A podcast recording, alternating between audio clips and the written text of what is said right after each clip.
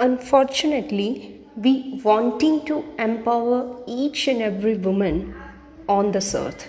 But जब भी भी बात आती है बहू की वी फील नहीं नहीं इनका एम्पावरमेंट होगा तो हमारे सिर पे चढ़ जाएगी। जब भी भी बात आती है सिस्टर इन लॉ की हम हमेशा ये फील करते हैं जिस हिसाब से वो है इस हिसाब से तो हमने उनको बहुत ज़्यादा छूट दे के रखी है। एम आई राइट और wrong it's really a very common incidence rather a very common story in each house.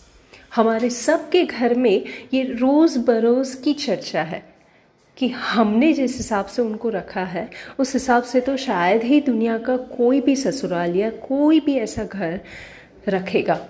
और सामने बहुओं को हमेशा ये फील होता है कि हमारे ससुराल में तो सभी कंजर्वेटिव है। हमारे ससुराल में मेरी सास ही ऐसी है जो मुझे कहीं पे भी सपोर्ट नहीं करते हैं।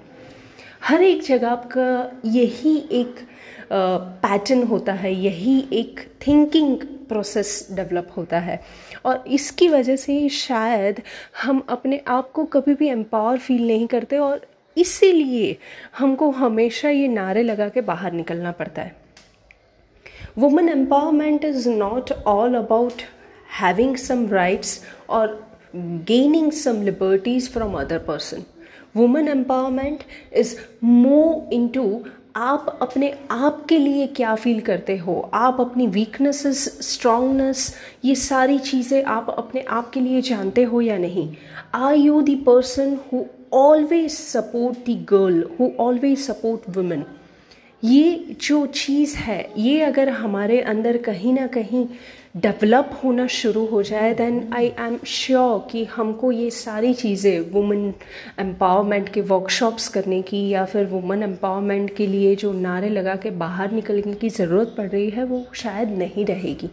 बिकॉज़ अभी क्या हो रहा है, हम अपनी आइडेंटिटी के लिए लोगों के ऊपर डिपेंड रह रहे हैं। हमारे घर में से कोई बोलना चाहिए कि yes you are empowered then only I will feel yes I am empowered why don't you yourself feel like yes I am one who empowered myself and now I am the example for women empowerment.